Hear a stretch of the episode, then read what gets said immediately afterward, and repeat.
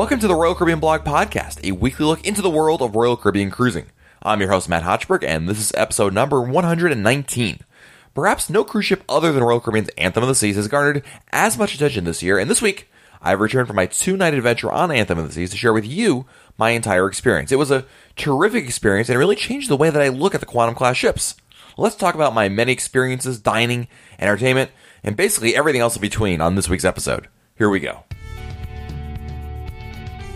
I think if you listen to this podcast for a little bit now, you probably have heard me talk a lot about my experiences on Quantum of the Seas, the first Quantum class ship that Royal Caribbean built, and that happened over the course of last year, about just about this time, in fact, and earlier in 2015 when I sailed on her as part of the Royal Caribbean Blog group cruise. And, you know, I really did enjoy Quantum of the Seas. I thought it was a great ship. Did it make my top list of ships out there and some of the ships that I really, really, really loved? Maybe not. Uh, I'm not sure that it was quite to that level. So when I had the opportunity to go on Anthem of the Seas, I had basically all my expectations were based on what I experienced on Quantum of the Seas.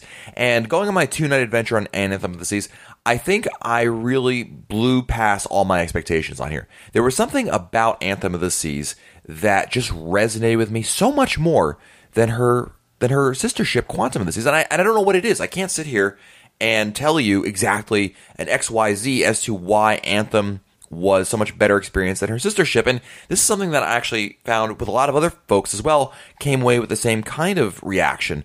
And it kind of, you know, it got to me, got me thinking, in fact, what is it about this ship that I really, really enjoyed? And maybe the best way to do it is talk about my experiences and kind of go through the entire thing. And, and hopefully that this will come out and show you why I really loved Anthem of the Seas. Now, we sailed on a two night cruise out of Bayonne, New Jersey, Cape Liberty and it was right. It was a two night media cruise that I was a guest of Royal Caribbean's for, and we basically were in port for the first day for most of the day, and then in the evening we left, sailed up the Hudson River past Statue of Liberty, all the way up uh, alongside Manhattan essentially, and all the way really until Midtown, turned around and then left New York Harbor, and then spent most of the rest of the cruise out on somewhere in the Atlantic near the coast of New Jersey. So certainly not a cruise that we were going to any ports or anything. So this is very much about the on ship experience. And Anthem of the Seas was built to be a destination in and of itself. This is something that Royal Caribbean has been doing since really for a long time, but the Oasis class ships really define that, and the Quantum class ships continue that.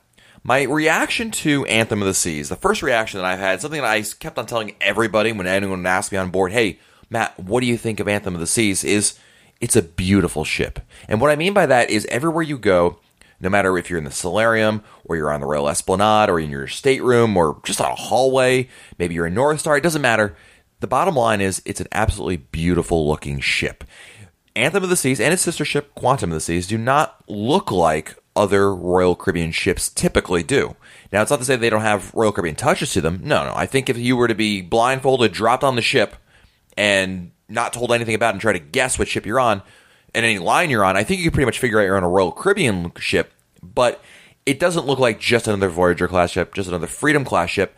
And what I like about the look and feel of Anthem of the Seas is that it is that different look to it. It's that okay, I, I my, my favorite one of my favorite metaphors is je ne sais quoi. It's it's French for I don't know what it is, but it, there's this thing about Anthem that just it it looks it evokes a sense of beauty and elegance to it, and I really do enjoy that. And so that really was probably the primary thing that I really enjoyed about Anthem of the Seas, and that really got me thinking about it a lot.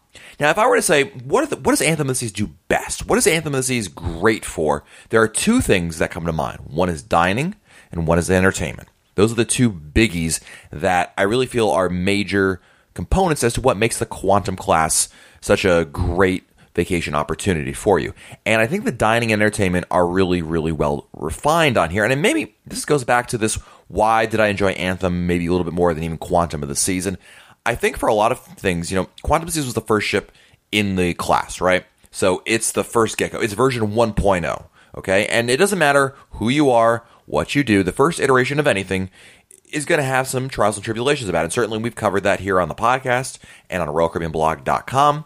So it's not like this is a secret that there were some growing pains with Quantum of the Season. I think that, you know, certainly by the time we got to our group cruise in March, they had gone past a lot of them and, and fixed a lot of these things.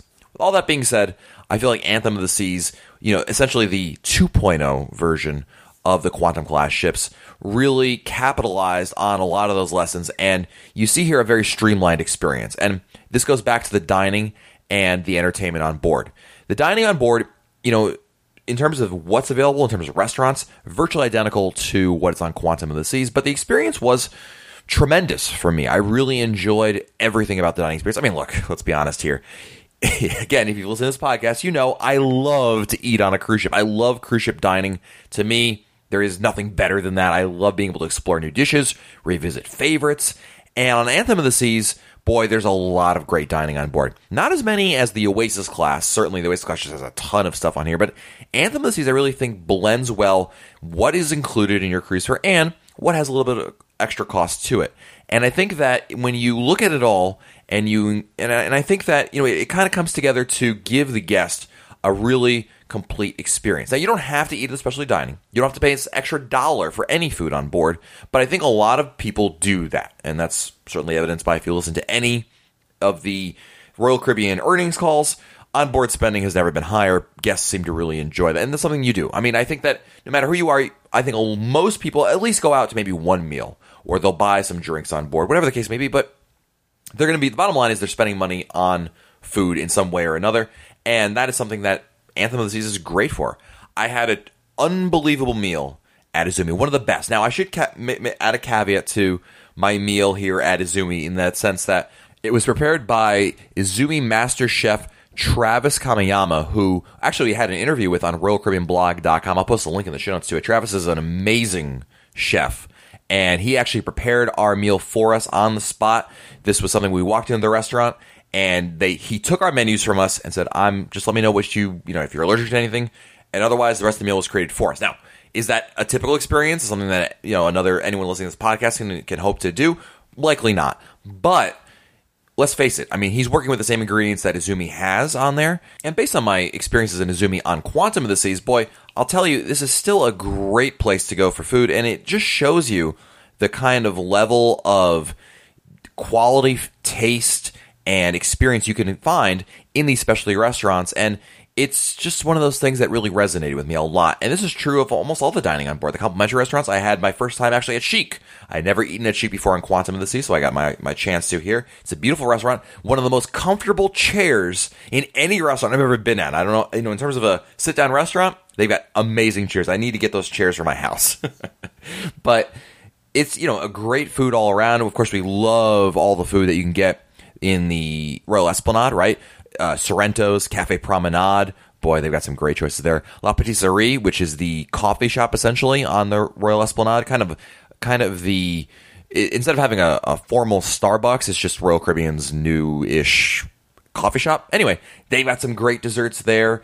The Windjammer food was amazing. I loved it. There was a build your own Reuben station. Does it get any better than a build your own Reuben station if Izumi Master Chef Travis Kamiyama is not making for you? I think not. I think not.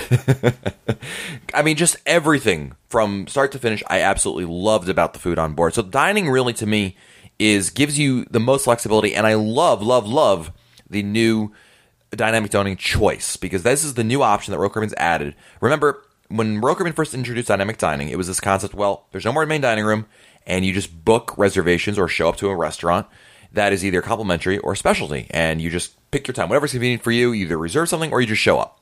Well, through some trials and tribulations, Royal Caribbean realized there was still a percentage of people, good percentage of guests, that still enjoy the a more traditional dining experience. So they added dynamic dining choice, and this gives you the opportunity to basically have a set time and you rotate through the restaurants. You still get to choose different restaurants of the complimentary restaurants, but the difference is your wait staff and your table mates follow you through each restaurant. So if you're eating at Chic on day one and then you're at the Grand the next day, you're gonna have the same wait staff, same table mates, and but it's just a different restaurant. And it's this rotational dining thing really I think is a great idea for someone like myself who prefers the traditional dining experience, but for a lot of folks that really like that more to borrow a term from a competing competing cruise line, a more freestyle dining experience, then you're really going to enjoy I think what the dynamic dining choice option is, which allows you that scenario I described in the beginning, which was first introduced, where you just it's almost like dining at your own in your own town, right? You it's you know you you go on, a, on an, an evening out and you either make a reservation in advance, like you call hey, I'd like to go to you know, so and so, can you make a reservation for four? Or you just show up and deal with whatever line happens to be there. And I think they're very efficient with it. And so, in short, dining was really great on there. Now, entertainment is something that really blew me away on, on Anthem of the Season. This one, I was just, again, I said blown away, amazed. I don't know what adjective you want me to use, but the entertainment on board was phenomenal. You have, of course, the highlight is We Will Rock You, the West End show that plays in the Royal Theater, which my wife is the big Broadway fan, and she said the first 30 minutes or so she thought this might be actually be a dud show. She didn't really enjoy it. She thought the plot was kind of weird and silly, but then it turned and it became a really fun and energetic show that just at the end of it she couldn't get enough of it and she loved it. And in fact, a lot of other guests said the same thing. I think basically the premise of the show kind of sounds a little silly, but regardless, once you get into it, it really turns the corner and ramps up. And my wife and, and I really just enjoyed. I I think it's a great show and one of the best things that are out there. Now, that's just the that's just the tip of the iceberg. I mean, you have my favorite place for entertainment, and if you boy, you need to go there all the time. 270. What they've done with 270 is absolutely amazing. Whether it's the Vistarama or Robo show, maybe it's just a demonstration in 270. Perhaps it is Spectra's Cabaret or Starwater on, on obviously Quantum of. The level of entertainment, the amount of stuff that you can do in 270 just blows me away because I'm used to like a Royal Theater experience. Let's go back to that, right? The Royal Theater usually has you know, a show or two an evening, right? And that's about it. You might have maybe on, a, on, a, on the other day, you might have, let's say, two shows on there, right? Uh, a feature show and maybe something in the afternoon, bingo, whatever the case may be, but not a lot. 270, there is always something going on. And I told my wife, you know, probably within a couple hours of being on board, when in doubt, if we don't know what we should do or we've got 10 minutes to kill or whatever the case may be, we're going to 270 because there was always something going on there. And it was something that I absolutely remember from Quantum of the Seas. But on Anthem of the Seas, they've added some brand new entertainment, especially the Vistarama and the Robo Show stuff, and it just blew me away. I could not believe what I was seeing. I was geeking out. I mean, I was like, I was like a little kid.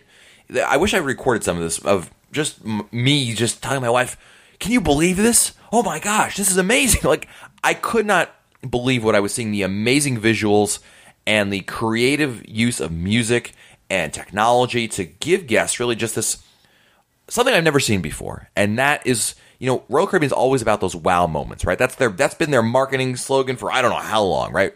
Royal wow, wowing guests, all that. This is what wowing is all about. If you want to go to 270, you will see that as well. And that absolutely that that took me and and I enjoyed it so much. So the entertainment and dining huge. Now there's there's more. I didn't even. I'm still not scratching. You know, I'm just scratching the surface of all this. Music hall is a happening spot. It is the best spot if you want to get down and, and have a really fun time. We had a great band on there. Music hall is traditionally used in the evenings for a tribute band. We actually had two tribute bands on our cruise. We had Wild 80s Boys, which plays 80s music, and Phoenix, which plays classic rock. And they cover great songs. I just, first of all, the place was packed because people were just enjoying it. People were actually dancing. You know, I'm sure you've all been to some places, some parties on board where it's like a sixth grade dance, you know, where boys are on one side, girls on the other side, and you're just all looking at each other. No, people were in there. They were dancing. They have a great time. I love this idea because music hall is about taking cover bands and putting them there so they can play your favorite songs, and it sounds amazing. So great time in music hall. Obviously, then there's speaking of live music, there's just a number of live music acts all over the ship, and I just love that live music. We were in Boleros one night. We just want to get a drink. We weren't even going for the music, right? And we show up there in the evening. It's let's say it's four or five o'clock, whatever the case may be, and there is a live band. Now, usually I'm used to Boleros playing live dance music, right? Latin themed music, you know, with you know more of an upbeat tempo. But instead, in the early evening, they had jazz in there that was essentially Latin themed as well, but it was just beautiful to listen to and just have as basically background music to enjoy with your drink. So I had my frozen mojito, and then I was listening to some great jazz classics in there, and it was phenomenal. I really enjoyed it. And then later that evening, then enter the dancing uh, Latin and salsa merengue type music that you know I've come to accustomed to having on an on in a Boleros on a Royal Caribbean ship that was, you know, obviously such a huge part of it, and there was music just everywhere. Oh, how about the stowaway piano player? Something brand new to Anthem of the Sea. So basically, the concept is at any given time in one of the elevators, you're going to find a stowaway piano player who's got a essentially a mobile piano that he can play, and he's got all sorts of tricks he does. It's so cool. My wife got a chance to see him. I saw him as he was passing by, and I shook my fist angrily. I was like, "No, come back, you!" I just couldn't get it over to the elevator bank in time to be able to to hop in there because it was packed anyway. I probably wouldn't have been able to fit in. But boy, it's a great idea, and they have just so much entertainment on board that you know you've got the DreamWorks experience on on Anthem of the Seas. It's it's all combines together to just give a really amazing package that's just unbelievable. I mean, I guess we have to include the onboard activities with entertainment when we talk about that because you've got a lot. Let's you know let's talk about that because of course there's some really great essentially experiences that are either unique to Anthem the Seas or just the Quantum class. And you know, you're talking about obviously North Star, and I've done North Star a couple times on Quantum of the, of the Seas, but I got Anthem of the Seas. I went straight there and loved it. It is still a thrilling experience that whether you're doing it for your first time or you're doing it like me for like my fourth or fifth time, it's still amazing. I don't care who you are. It is beautiful. It is breathtaking, and it is something that you can just you can do over and over and over again and I just love it. I, I, think it's it's one of the best things that Royal Caribbean's ever done. I probably think when I, if I can be honest with you, when they probably announced they did a North Star, I probably didn't give it as much credit as I definitely do now because it is a really cool idea and it is just again, it's something that you can't do anywhere else, and it it really makes a big difference. Now you have the other two big things. You've got Ripcord by iFly and the Flow Rider. Things that, let's be honest, Matt is not doing because Matt lacks coordination and Matt is a scaredy cat. But I do recognize that it is extremely fun for a lot of folks to do, and I enjoy watching it as a spectator sport. It's a great thing to be able to do. Sit out, there's great benches that are right in back of the flow rider that give you a perfect view of not just who's on the flow rider, but also what's happening in Ripcord. And it is just, it's a great place. And I think that a lot of people were talking about this. And this was true also on Quantum of the Seas, but these are experiences that are totally important. And I think another experience is really unique to the quantum class, but but also underrated is the Seaplex. The Seaplex is this sports zone that essentially replaces the idea of having just a sports deck, right, which is a basketball court that you can do a bunch of things on here.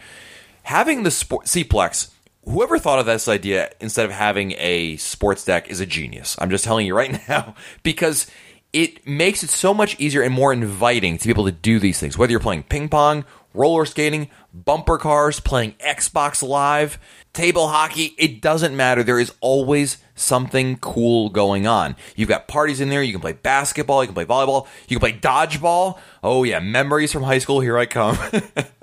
you know, all of this is possible in Seaplex, and I love that it's indoors because that makes it climate controlled. It's not too hot outside. It's not too cold outside. It's not too windy. No matter what, you can always do it in there, and it's it's really just a great place. And I think that I've always said I think on this podcast that teens really enjoy the Seaplex, but you know, even as an adult, I found myself spending a lot of time here in Seaplex, and I think that for good reason. It absolutely makes sense in terms of you know why they they did this, and everything about it flows so so well. So I really enjoyed that. Uh, in addition to that, now the other, there's a lot of other things that we're talking about. We we just don't have time for everything, but there is so much more in terms of what I really love about Anthem Seas. Uh, in our stateroom, we had a D3 balcony that I think was obstructed view technically. We were on deck six, and what I mean by obstructed view was our balcony looked out. You could see everything fine if you were just looking straight out or straight up. But if you tried to look down, your view was somewhat blocked by the outdoor Jamie's Italian seating that was over there. And I think technically that's an obstructed balcony. But let me tell you right now, you should absolutely book that kind of a stateroom because it does not matter it's obstructing very little, and it was still beautiful, a good amount of space. But when we're talking about space, the space inside the stateroom is so really impressive and that's something that my wife picked up on almost immediately was how much more storage there was. She said to me we went on this cruise i think as many of you know without our kids and she says to me why don't we have our kids here? We actually have enough space for all their stuff for once. And they really got it right with the uh, with with the storage and maximizing your storage in the staterooms on Anthem of the Seas. And I think many of you also know I'm a huge fan of virtual balconies. I think they're vastly underrated and they never get as much attention as they deserve. And obviously, Anthem of the Seas has some beautiful ones. I was a chance to go into one of them and, and see them again for myself. And I just, I loved it. I think it is so beautiful. I love the flexibility of having on or off, especially like this is the scenario I always give people.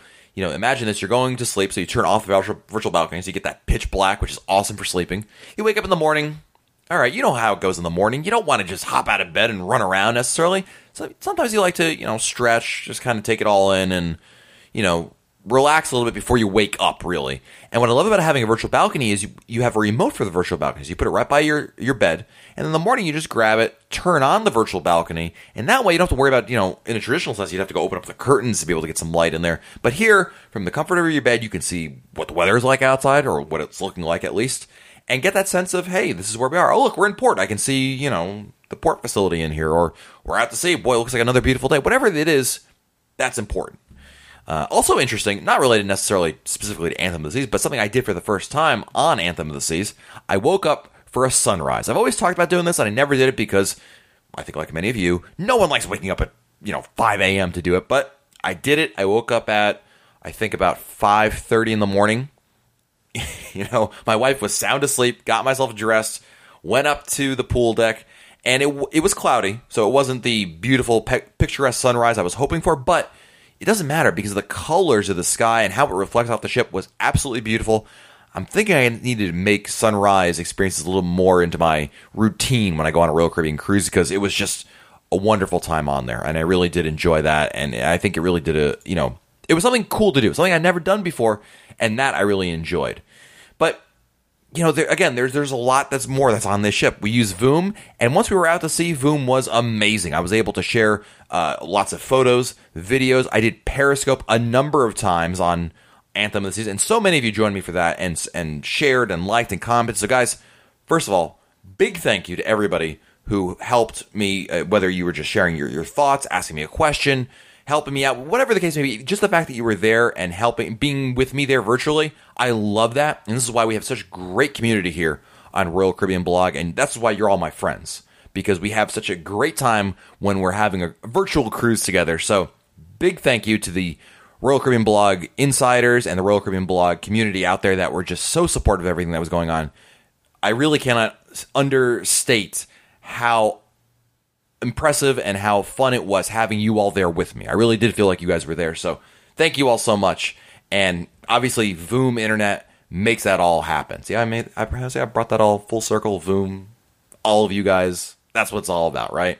And you know, I guess in summary, if we're trying to wrap things up here about Anthem of the Seas, it's a great ship, and this is my bottom line. So, you know, you heard me talk about a lot of different things, right? But here's my bottom line: I am really really, really rethinking my entire strategy about Anthem of the Seas because I think that going into this cruise, I was going to go on this two nighter. I was probably going to have a good time, but I wasn't sure that I was ever going to get on Anthem of the Seas anytime soon again. I am really rethinking this because I had such a great time. I could see my kids having a wonderful time in here as well. The kids' facilities, by the way, we we were able to tour those and walk through them. They are absolutely amazing. The best on any Royal Caribbean ship, bar none. If you've got the nursery is amazing my my soon to be five year old is going to absolutely love Adventure Ocean. There, it's just the facilities. Every this is true of every ship. When they build a new class of ships, Royal Caribbean makes the Adventure Ocean and kids facilities in general larger, obviously newer, and adds more to them. So it definitely makes a big difference here. But I again, I'm really really thinking this idea of when can I go back on Anthem Seas? Before it might have been like, well, eventually maybe I'll go back on board. Now my thought is I've got to go back. I want to go back. And now I'm even more excited for, I think as many of you know, Royal Caribbean is building not only just Ovation of the Seas, which is the third Quantum class ship, but also a fourth and now fifth class of Quantum class ships that are going to be coming out in 2019 and 2020, respectively. So, you know, it's going to be exciting. And I think that odds are we're going to get another Quantum class ship here in the United States. Whether it's Quantum 4 or Quantum 5, we're not sure. But that that's still a long time away. I would love to get back on Anthem of the Seas again, and I'm really rethinking my entire you know plans for this because I had such a great time. I I need to I need more 270. I need more I need more of the dynamic dining classic in my life. I need I need there were so many experiences on here that I just want to do again. So for that reason, uh, I really need to check that out, and that's why it really stuck with me and something that I just you know I now at I guess all I can say is I can't wait for my next cruise on Anthem of the Seas. Each week, I invite all of you to join me here virtually on Royal Caribbean Blog to talk Royal Caribbean together. And we always like to start with recognizing those that support the podcast through our iTunes reviews. Boy, that's really important. I've got two to read for you this week. First is from Jim and Jen, who writes, My wife and I took our first cruise in November 2014. Unfortunately, we spent more time with the ship docks than in the pools, but we're signed up for April 2016 on Liberty of the Seas, and I've binged 100 plus episodes of Matt's terrific show to get ready for our next experience. Matt is full of great tips, he's funny, and his information both on the show and on his blog are getting us excited about our cruise more and more informed about our opinions. So that's uh, Jim from Oklahoma. And here at P.S. We did enjoy some labadoozies. Nice, Jim and Jen. Thank you all so much. And we also got a review from Be Ready, where I look forward to each week to a new episode. Have been listening for almost two years and learned something every episode. Matt's love of Royal Caribbean cruises is contagious, and I can't wait for my next cruise. Keep up the good work, Matt. Wow. Thank you so much. I really appreciate those reviews. Boy, those reviews just help other folks in iTunes find the reviews, and you know we get more folks in here, and it's always more fun with more people. That's what I always say. And of course, I've got your emails. So if you want to have your email read here on Royal Caribbean Blog, just email me, Matt, M-A-T-T, at royalcaribbeanblog.com. Our first email this week is from Wesley Purdy from Sunshine Coast, Queensland, Australia. I found your podcast about two months ago and have been listening to every episode and have enjoyed it immensely. I'm actually feeling a little sad knowing that I only have six episodes to go until I'm up to date, which means I'll then have to wait a week between episodes. I'm hoping to go on my first cruise ever with Royal Caribbean out of Brisbane on Legend of the Seas in 2017. This will be for a combined 40th birthday between my brother-in-law and myself and a family holiday with my parents, my sister, and her family, and my wife and daughter. I know you've traveled with young kids. My question is when traveling with an infant that requires bottle feeding, is the ship's water supply suitable? And are you able to get a kettle for boiling water to make baby formula available in our stateroom?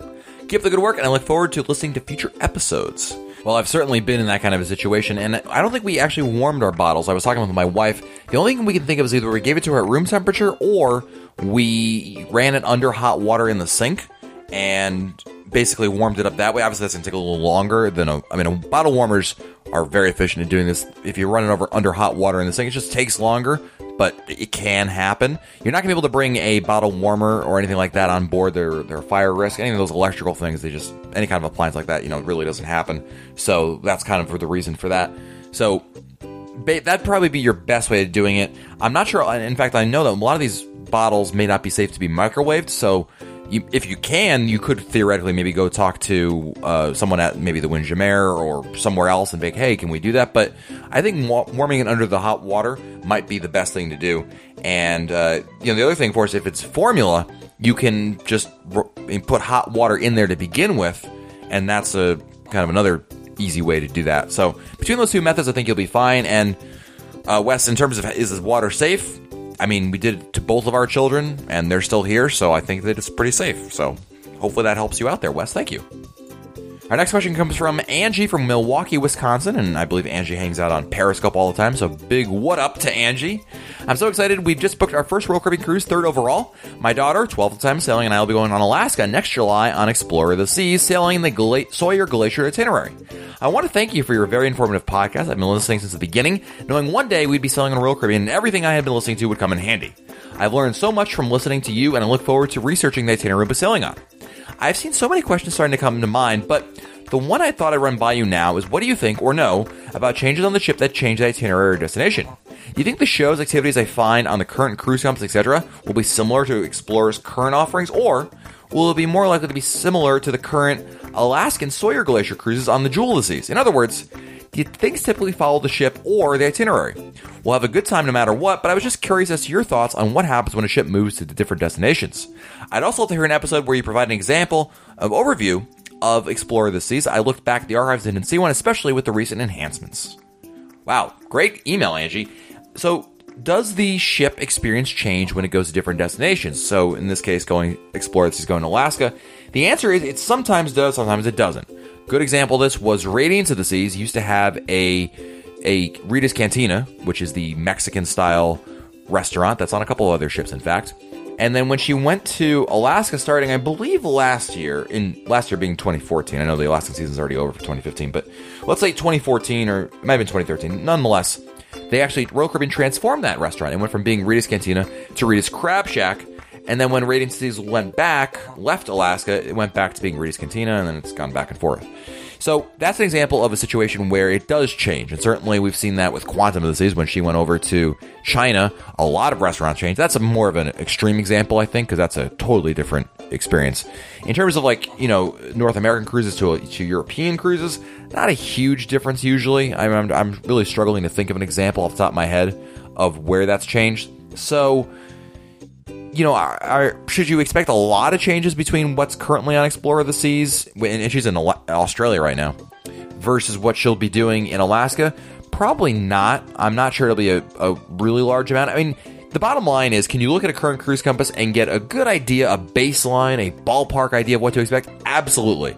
Should you plan every minute of your cruise based on the current cruise compass? Absolutely not. But I think that you'd be, you know, best served by looking at what Explorer is currently offering if you can dig up a cruise compass for Australia on Explorer of the Seas and you know see what that has and then just give you a basic concept of it. Now, in terms of an episode about it, you know, Explorer of the Seas was my first Royal Caribbean ship. That was way back in like 2006, I think. And so it's been a while. And certainly I've not been on it since the refurbishment. But certainly, maybe if one of our listeners has been on it recently or is planning on going on it, maybe you, Angie, we can have you on to talk about that and kind of share the experience because the fact that Explorer Seas is going to Alaska is a really big deal because Alaska is somewhere that's traditionally always been the small ships, the Radiance and the Vision class ships, but now we've got a Voyager class ship going there, and I think that's a really cool and exciting thing. And it's going to be very interesting to see how well that does and how popular it is, and if we're going to continue seeing you know ships of that size coming in, maybe even bigger ships, who knows? But definitely an interesting thing to take note of. So thank you for the email, Angie. Next up, we have an email from Bill, who writes, I wanted to thank you for a great podcast. I love the audio format as my commute is 50 miles each way, and I always look forward to each week's episode. When I first found it, I downloaded about 80 back episodes and listened to two a day for a while. It was a bummer when I caught all the way up. You know, Bill, you're the second person in this email, or this uh, episode rather, to, to say something like that. Sorry. The podcast really helped the depression time between cruises. We're Diamond and Crown Anchor Society, and even though we're regular cruisers, we still p- pick up great tips from your show. We have our first back to back cruise schedule in Oasis of the Seas in early 2016 in a Grand Suite on Deck 10. We've been on both Oasis and Allure before, and after we booked it, my mother in law decided to join us for the first half, so we got her a balcony room on Deck 6. Then my sister in law and her husband and 10 year old son decided to join, so we booked them with her, with her mom in another room and got another room on Deck 6 for her husband and son. My wife and I took a multi generational cruise with 13 people from my side of the family over a few years ago on Freedom of the Seas, so we have a good idea of what to expect. My sister in law and husband took a cruise 15 years ago on another cruise line, and I'm really trying to wow them with Royal Caribbean. My nephew and mother in law have never cruised before. We have no children, so I'm kind of lost here. My question is my sister in law would like to be able to locate her son on the ship, and I'm having a hard time finding information about how this can be done. I know walkie talkies don't work well, and I've heard that the Royal IQ app is hit or miss. The other issue is that a 10 year old is likely to be very active and not realize he is quote unquote missing. I want to put her mind at ease and offer some tips and suggestions on how to do this. Is it realistic for to expect a 10 year old to meet up at specific times at specific locations? Do parents need to have some way to be contacted while on the ship so the child can ask them to locate them? I need some help here. I think it needs to be said first and foremost, a Royal Caribbean cruise is a very safe environment, right? It's enclosed when it's when you're at sea. It's I think among the safest places I could think of having my family, and certainly when my kids get older, I would I, I, think any parent goes through a little bit of anxiety about letting their kids be by themselves. But you know, I'm I think that it would be a situation where I could foresee that. I think there are a couple things you want to probably keep in mind. Number one, have the ten year old definitely take a very strong look at, if not slightly pushed into, Adventure Ocean, the kids club there. It's perfect for that age. I think they're going to find it more enjoyable anyway because a lot of the kids that age are going to be in there to begin with. It's an excellent opportunity to meet other friends, and it's the kind of program where it's controlled, it's it's supervised, and I think as a parent, boy, it's the right thing to do. And and you know, for that age, they're still a little young to be you know totally independent, right? They're not like a 13 or a 15 year old that you know is certainly an, already a teenager and you know kind of gets some of the things of life and how to you know behave in that regard. I would definitely go with that. Use that as your primary way of having the child being able to be on their own to give the parents some alone time, but in a controlled environment. On the other side, maybe you start, you know, I would maybe tell them, hey, how about having a little bit of, you know, alone time, like 30 minutes at a time, right? Very controlled. They have a watch or their phone or their iPod or whatever the case may be. You know, go to the FlowRider, go watch them do whatever they're doing on there, and be back here in 30 minutes, okay? It's a short amount of time, not long enough to necessarily lose track of time, but long enough that they get a little bit of a break and keep doing that. See how that works. You know, it's almost like that idea, you know, keep giving them a little more slack, a little more slack. And obviously if they if they screw up and, and mess that up, you A, you know where they're gonna be, and B, well, then you know to rein them in a little bit more. I think it's about, tr- you know, I hate to use the word training. and something that I don't think you necessarily want to uh, associate with children, but, you know, give them that opportunity to get a little bit of flexibility, and that might be the best way to do. But again, I think Adventure Ocean is definitely the way to go. It's a wonderful program. It is somewhere I think they're going to make the most amount of friends and really feel a part of the group there. So, definitely, definitely, definitely sell them on Adventure Ocean because I think it's really the way to go for a 10 year old. It's perfect for them, and I think they're going to have a great time on there. So, hopefully that helps you out there, Bill, and uh, looking forward to hearing your feedback about that as well. And our last email this week comes from Wayne Arnold, who writes, Just finished the Adventure of the Seas podcast, and it was very timely as I'm taking my family on that ship in January. This will be our first cruise in Royal Caribbean, and I just joined the Crown and Anchor Society. My question is, since I've been giving the cruise to my only my granddaughter for her 21st birthday, and my our son is going, which means Gramps sprung for three cabins and shore excursions, and want to know if I can receive points for all three cabins on my membership. If so, how do we go about getting that? Love your podcast and have gone back to the beginning to catch up. Well, Wayne, the answer is you can't. Well, you can't catch up on the podcast. You can't get the points for your other staterooms. Basically, the way it works is you only get points for the stateroom that you actually stay in. This is something that, again, here's the example I give: is let's say I, Matt, feeling quite generous, buy you a cruise, Wayne. Right? So I say, here you go, Wayne. Here's the let's say thousand dollars for you and, and your wife to go on a cruise. Have at it. Have fun time. Who should get the points? You know, in your scenario, it sounds like you thinking maybe I should get the points, but it shouldn't. You went on the cruise, you get the points. And so when the other two cabins, whoever's in those cabins, get the points for that cruise.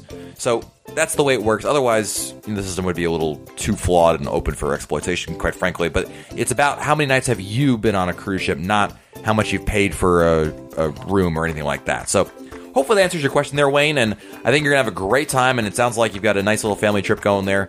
And Adventure of the Seas, Southern Caribbean, Love that. It's a great itinerary. Definitely enjoy it and make sure you uh, explore some wonderful things to do on shore when you're all all those amazing Southern Caribbean ports. Well, that's going to wrap up this episode. Of course, I want to thank everybody for their emails and support. And, you know, obviously, if you want to have your email right here, we'd love to have your email. I love reading these emails. I love having a little bit of your involvement in every episode. So if you can email me, Matt, M A T T, at RoyalCaribbeanBlog.com, you can definitely get your emails read there. And, of course, follow us on social media. We're on Facebook, facebook.com slash Royal Caribbean blog. Twitter, we are the RCL blog on Twitter. And we're also on Periscope, which is awesome and super fun.